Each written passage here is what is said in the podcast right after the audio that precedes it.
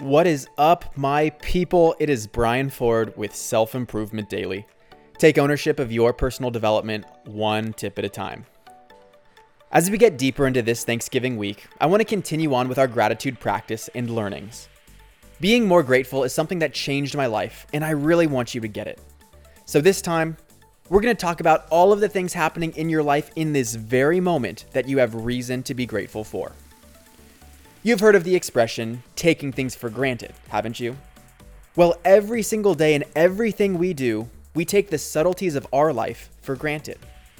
How we have the power to stand on our own two feet, that we have loved ones to call, that we have running water in our homes and food in our pantry. Gratitude doesn't always need to be a complex reflection on your blessings. It can also be a simple mindfulness of what is right there in front of you. So let's do it right now in this very moment. What is one thing you are grateful for? Again, just something that is true for you as it is, that doesn't necessarily get the credit it deserves.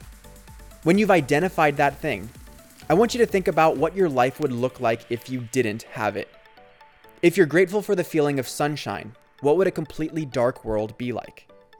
If you're grateful for your brother or sister's health, what would your life be like without that?